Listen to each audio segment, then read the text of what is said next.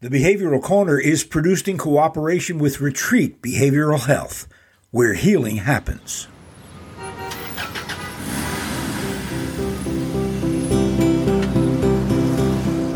Hi and welcome. I'm Steve Martorano, and this is the Behavioral Corner. You're invited to hang with us as we discuss the ways we live today, the choices we make, the things we do, and how they affect our health and well being. So you're on the corner, the Behavioral Corner. Please hang around a while. Hello, everybody. Welcome again to the Behavioral Corner with me, your host and guide, Steve Martorano. If you're not familiar with what we do, we hang on the corner here, as it were, and wait for interesting and informative people to join us. And they often do. They always do.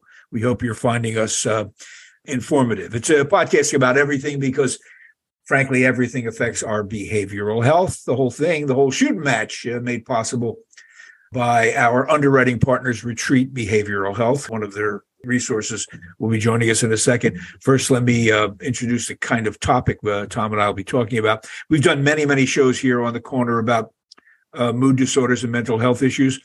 And Tom has often joined us for, for those discussions. We have spent less time on the impact of mood disorders and the family. Uh, when talking about uh, substance abuse issues, we always uh, say that um, addiction is a family disease. Well, much can the same can be said about mental disorders. It it, it affects uh, everyone that it comes in contact with. So we're going to find out about the two things: mood disorders. What are we talking about? And the impact on families facing these uh, problems. As I said, Tom Longenecker has been with us frequently in the past. He's a great go-to guy on these issues. He is with Retreat Behavioral Health in the capacity of a uh, clinical supervisor. So, Tom, welcome uh, back to the program. We always appreciate your time. Thank you, Steve. I'm always glad to be with you and all your good work. Let's talk about mood disorders. They are not all the same thing. Um, there are many of them. I guess the most common and notable would, would be clinical depression, but there are, there are many others. Can you take us through a couple of uh, uh, examples of mood disorder? Sure. So I think, you know, we certainly think about depression and anxiety, but I think oftentimes when we're talking about mood disorders, we're really looking at what we call cluster B or personality disorders. There we have perhaps the most uh, known is borderline personality disorder. We also have uh, antisocial personality disorder, histrionic personality disorder, uh, narcissistic personality disorder. They really all kind of orbit around a hub of high energy, being excitable, often just erratic mood changes. We can't really it's difficult to track, and uh, volatile emotions, emotions that are just big, big emotions. And underneath it, there's actually a very fragile ego structure, despite how that person might present. Mm-hmm. Uh, the, the, ego structure is often very, very fragile. Um, so, in antisocial personality disorder, um, there's, there's a real disregard for other people's rights or really respecting any kind of kind of common courtesies or mores laws. Um, and so there's a very erratic lifestyle often, not always, not always. Um, you know, but we can see this in people who have constant run-ins in the law with the law. But we also see this not uncommonly with leaders in business. You know, people in uh, white collar positions of great power and authority can be recognized by deception, uh, manipulation. The real goal is to gain personal gain. That mm-hmm. seems to be one of the, the underwriting drives under antisocial personality disorder. But again, you know, we, we tend to see that in criminality, but that probably has more to do with socioeconomic class directing somebody in one direction as opposed to another. These behaviors can show up in all walks of life. You see a high incidence of these kinds of disorders in uh, in the arts as well, correct? Certainly. Certainly. Yeah. yeah. Well, let me ask you about bipolar disorder, which is another topic that sure. pe- people know, uh, think they know a lot about. Where does bipolar disorder fit in the description you just made? Well, bipolar disorder is a separate disorder, and this seems to be very, very physiologically driven. Uh, there are two or two diagnoses that we primarily two diagnoses: bipolar one, and you know, years ago this was called manic depressive. Okay, and this is what characteristically, when people think of that term or would think of bipolar, this is usually what people are thinking about, which are periods of extreme high or mania and that's going to be noted oftentimes by uh, grandiosity. I'm going to find the cure for cancer, despite having never gone to medical school. Mm-hmm. I often talk with my people that I've been working with. and they usually agree with this, I can't keep up with myself. My energy is just going too fast, too much for me to keep up with, but I like it. Okay. So you'll see people up for days, generating ideas, shopping, hypersexual, and cannot really keep up with themselves. They're they're just being driven and motivated so quickly. And the other side of that then is deep depression. Then there's bipolar 2, which is really not just a milder form of bipolar. It really is a different kind of bipolar. And that is noted by the mania is not as high. It's usually we call it as hypomania, but the depression is distinct. Biggest issue with bipolar 2 is people tend to have more of those periods, more of those episodes, which is very, very wearing on the body and the psyche and the family. What do we know about the brain chemistry of these episodes? What's going on when you say in the manic state? Mm-hmm. Um, you characterize the behavior. Mm-hmm. Um, what sometimes we miss is they like it. This is a high. So, what do we know? Is it dopamine flooding the, the brain at that time? What do we know about There's, brain chemistry? There certainly is, yeah. And, um, you know, again, this is not being driven by the upper cortex of the brain. This this is often uh, much much of the activity. Well, that's maybe not quite fair to say, but it does seem, to my knowledge and my reading in the area, that it is really driven by um, more primitive forms, like deeper parts of the brain that are driving this this energy. But yeah, it's certainly and it's enjoyable for the mm-hmm. most part. It's very enjoyable, um, and so that's the attraction. That's why people will often go off their meds because it's enjoyable. Yeah. Um, and the meds blanket them and, su- and kind of are suffocating. And uh, the idea of just the creativity or the idea that I'm so creative, just the energy level, uh, the ability of the sense of invincibility, you know, this is hard to compete with. There's often a disappointment, a deflation, a grief that people experience when they come out of that manic episode.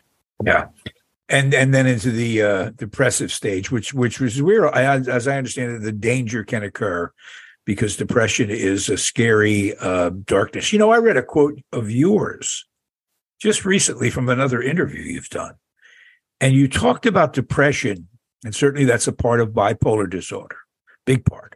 Mm-hmm. Uh, you described it as a sort of uh, fatigue. Mm. And here's the phrase that'll stick with me for a while. You called it a withering away at imagination. Expand on that for me. It's a great analysis. Sure. I mean, you can kind of see the opposite of that is mania is is so characterized by an explosive imagination. I can see everything. And the causes for self-harm at that point can often be in mania, can often be because I don't see the limits. I don't have it. They can be accidental. Right. But yeah. it's, it, it's not necessarily going to be, a, it's not something I'm seeking mm-hmm. because this is too good. Mm-hmm. But the withering of imagination and depression is I it's difficult to foster or summon up hope. It's difficult to foster or summon up an idea that I can be different. This depression will last forever and ever. I will never escape it. It will never let me go. It has its claws into me. And the other piece about any kind of depression is it really puts the blinders on. Yeah. Okay. I only see this very specific area and I can't see all the periphery about it and another piece also is people tell me things about myself and I can't even see that. And I think if you really knew me, you would know what a fraud I am. That's one of the challenges of speaking with people about depression. You want to build them up. You want to speak truth and hope to them. But in the midst of depression, my imagination is withered. And so I can't receive that and I will reject it. No, you really don't know me. Well, your description of uh, uh, your use of the word imagination in, in the description is what uh, I find so spot on because you know most people think your imagination means you're making things up that are not mm. true. And that's only part of what an imagination can do. I mean we imagine everything really. We imagine our lives. We imagine i imagine i'll go to work this morning. We don't think of it as an imaginative idea but it is. Let's see i woke up now it's time to go to work. I'm imagining myself go to work. When you say that people in the in the throes of a depression have a, a harder time thinking that anything will be different than this, I think that's worth pondering if you're living with or know someone who is clinically depressed. Um, uh, Tom Longenecker is our guest. We're talking about uh, mood disorders in general.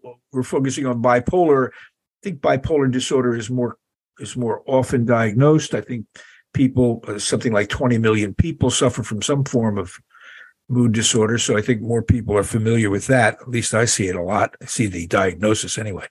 Uh, so Tom's taking us through a little bit of that, but the focus I'd like to move to now, uh, uh, Tom, is the people that are around someone mm. who is bipolar or or has a mood disorder, their loved ones and their families, and the impact and the role they can and ought to play.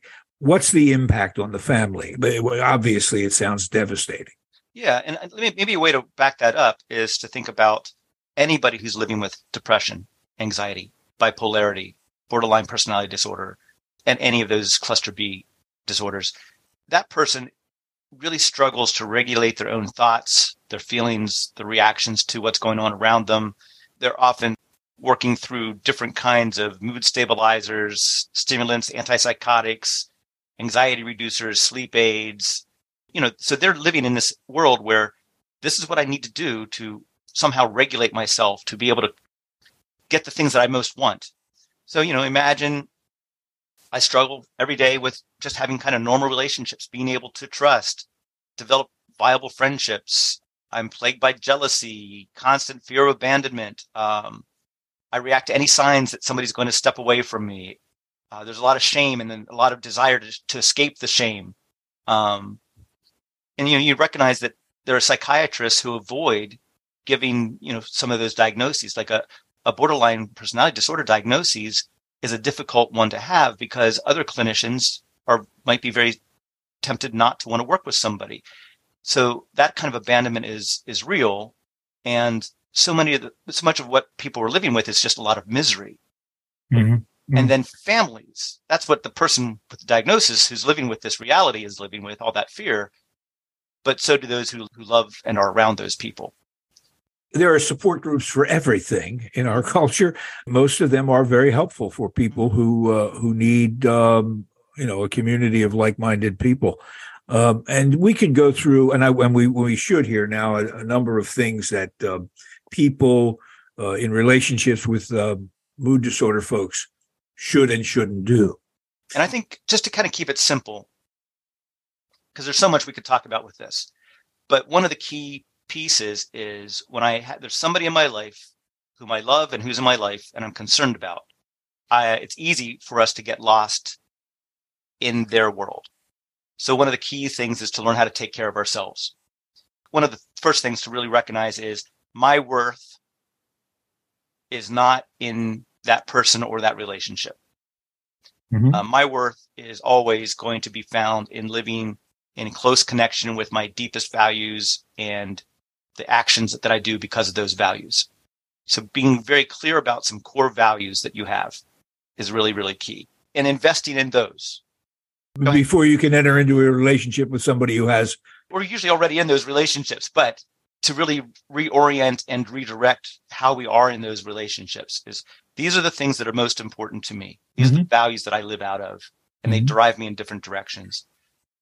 What happens when those values, no matter how um, positive uh, attributes they might be taken by themselves. What happens when those values and beliefs are in opposition to the disease of a mood disorder? I mean, you know, things like hard work and moderation mm-hmm. uh, are all core values that are good, but you're not often in you know going on with someone how do you reconcile the things those two things? and i think that's a perfect way to look at that because you know steve you're going to say i value hard work.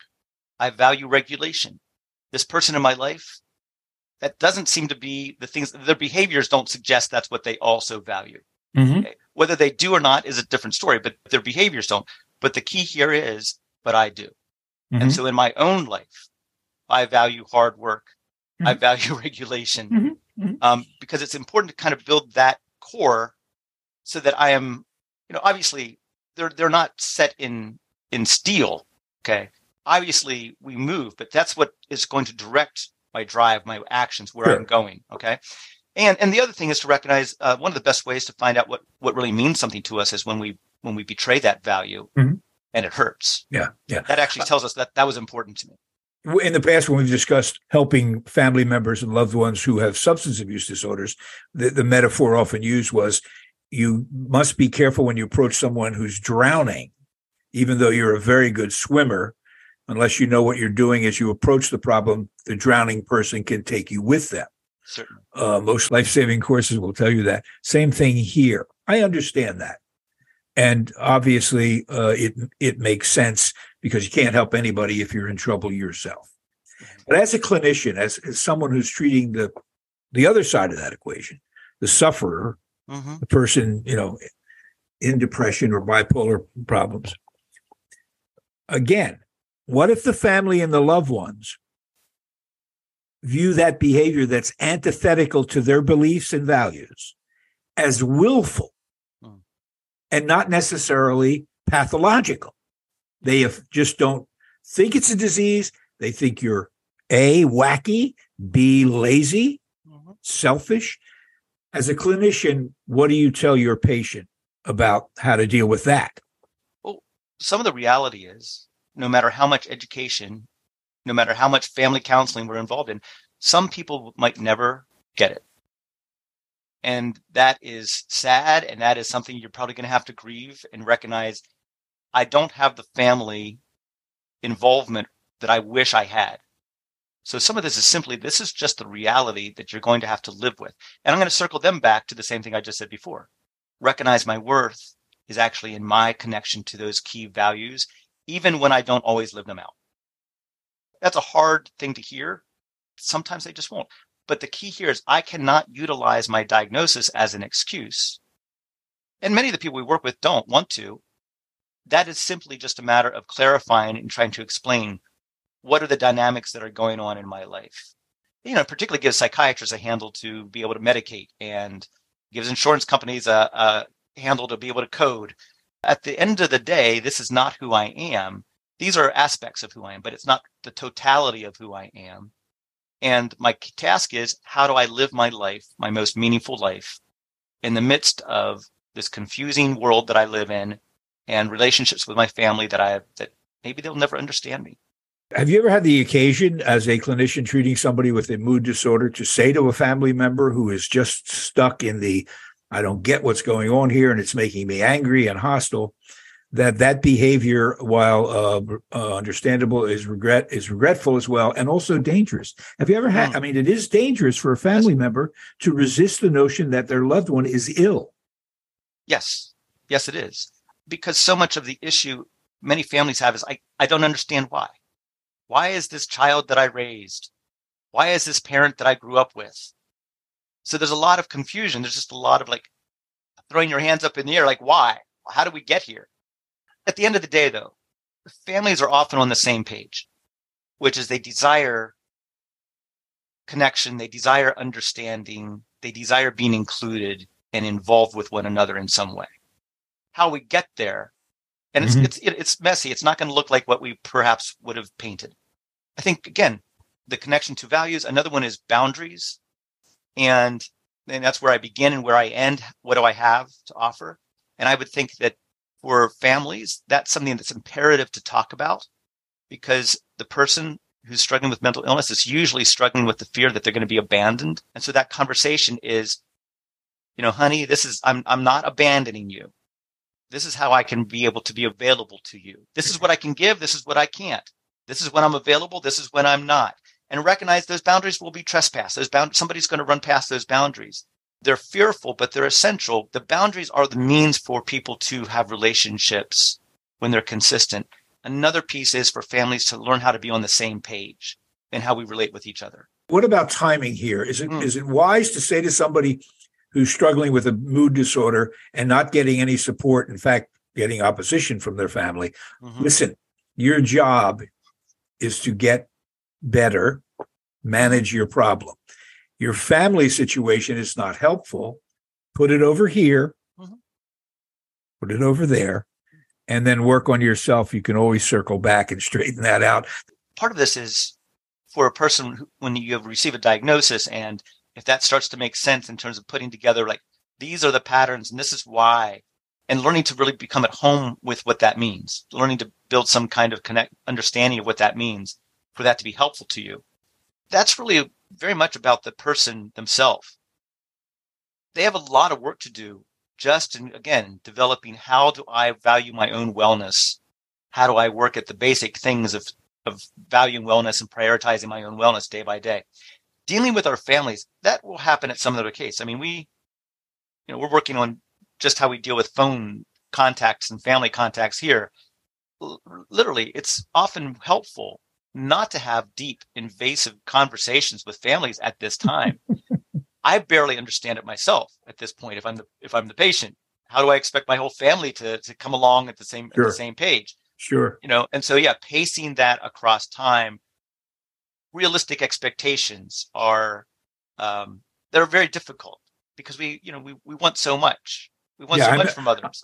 I'm in pain. I'm hurting. Why don't you Why don't you see that? Why don't you acknowledge that? Is understandable, but kind of like you know it's fruitless i mean they just don't see it they just they just don't see it that way finally uh you know we've we've skirted around the issue of uh, uh drugs in the treatment of mood disorders which is, are, is very common um it always struck me as more of a uh, art than a science what do you tell people who get frustrated that they keep changing their meds and it doesn't seem to be working you know, and I think this is this actually points to uh, the necessity of good psychiatry. People who can track and recognize how one drug is interacting with another drug. I, I will tell our people sometimes, unfortunately, you are your own guinea pig. You know, there there are broad trends in terms of how psychopharmacology works with people, but there are also intricacies that this is just how this affects this one person you know, there's a huge difference in how people are treated with bipolar versus people who are treated with depression. In fact, treating depression can spur episodes of bipolar if you have the wrong meds. Part of that, again, it, it's going to require patience where um, we're not we're lacking in patience to start with because again, right. so much of this is misery. But yeah. um, but again, I, I just want to point out that is one of the reasons I think good psychiatry is so essential. People who can work with a person across time, recognize the patterns, how are these meds interacting with one another, how this was effective for this period of time, and now we're seeing that it's no longer as effective. Um, that's why stamina and that kind of relationship is really key.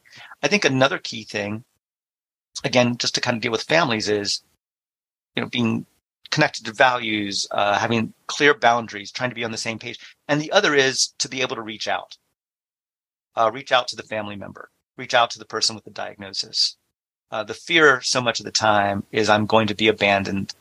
I'm going to be left behind. Um, and being able to reach out from a place of some strength to invite family members in is one of the things that, that is very healing across the board to the family as well as to the individual. It is a um, tough uh, knot to untangle. It really, really is. Uh, it, this is the, you, are playing the long game here then we mm-hmm. know that there are no, you know, magic bullets or quick fixes. Tom Longenecker uh, from Retreat Behavioral Health uh, Clinical Supervisor. Thanks uh, a lot, Tom. Uh, you're with us so often. I feel like you're a co-host here. Appreciate it. Just finally, this thing about good psychiatry or good mm-hmm. Diagnoses. What's the best way to find a good clinician or or therapist? You just have to be lucky, or or what? Uh, there might be some luck to go with that. Um, I think one of those, uh, one is uh, to tap any of your resources. Um, sometimes that's uh, just by who, what's what's the word on the street? Who are other people talking about? But your own clinician, if you're working with a therapist, they might have some references for you as well. Uh, you know, it's also like even finding a good therapist. Some of that's trial and error. Who who do I work with, and how does this come together? Yeah. Um, yeah, it's. Uh, I think any of the resources, but I think oftentimes through your own therapist um, and other people who are working with their own, living with their own mental health issues can also be uh, some resources to pointing the way. Tom, thanks a lot. We we sort of just scratched the surface here. It's, it's going to be an issue uh, going forward. We hope we can call upon you again. Thanks so much for your time. And thank you. I appreciate your good work, and always am glad when you invite me to be here. Behavioral Corner, look for us everywhere, no matter where you find these podcasts. We'll be there. Uh, like us, subscribe to us, and let us know what you think of the Behavioral Corner. Catch you next time. Retreat Behavioral Health has proudly been serving the community for over 10 years. Here at Retreat, we believe in the power of connection and quality care. We offer comprehensive, holistic, and compassionate treatment from industry leading experts call 855 802 6600 or visit us at www.retreatbehavioralhealth.com to begin your journey today.